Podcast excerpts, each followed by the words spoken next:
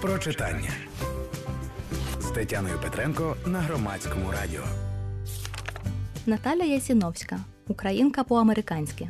Існує немало драматичної дорослої літератури про еміграцію.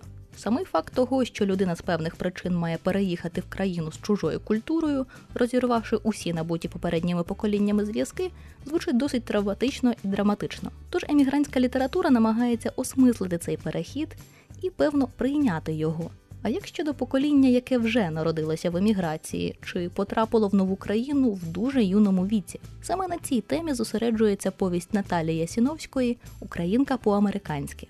12-річна Марія з маличку живе в Америці, хоча регулярно їздить з батьками до своїх родичів в Україну. У неї звичайне американське життя, шкільні наукові проєкти, сліповири з подружками і перші симпатії. Марія переймається тим, щоб нарешті знайти, яка кава зі Старбакса їй до смаку, і переживає за свою подружку, яка роздумувала, а чи не перерізати собі вени. Однак у цьому типовому американському житті є один елемент, який оприявлює українськість Марії це родинні сварки. Марія багато свариться зі своїми батьками. Їй образливо, коли мама забуває спитати її, як пройшов театральний кастинг, а натомість вичитує за неприбрану кімнату. Або ж Марія сильно засмучується, коли батьки сварять її за вимкнений мобільний телефон і пізнє повернення додому.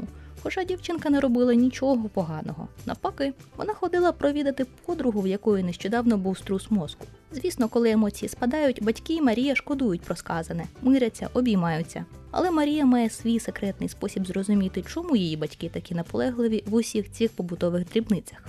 Вона має видіння з минулого, сценки з життя її мами, бабусь, прабабусі.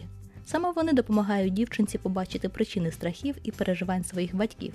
Вони всі закорінені в їхніх давніх родинних травмах. Таким чином, повість оприявлює історично-побутовий пласт, який стає ключиком до розуміння своїх батьків і себе самої. А книжка демонструє цікавий спосіб родинної терапії терапію історіями.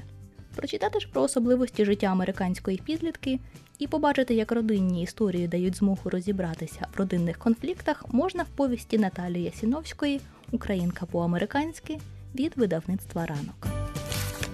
Про читання з Тетяною Петренко на громадському радіо.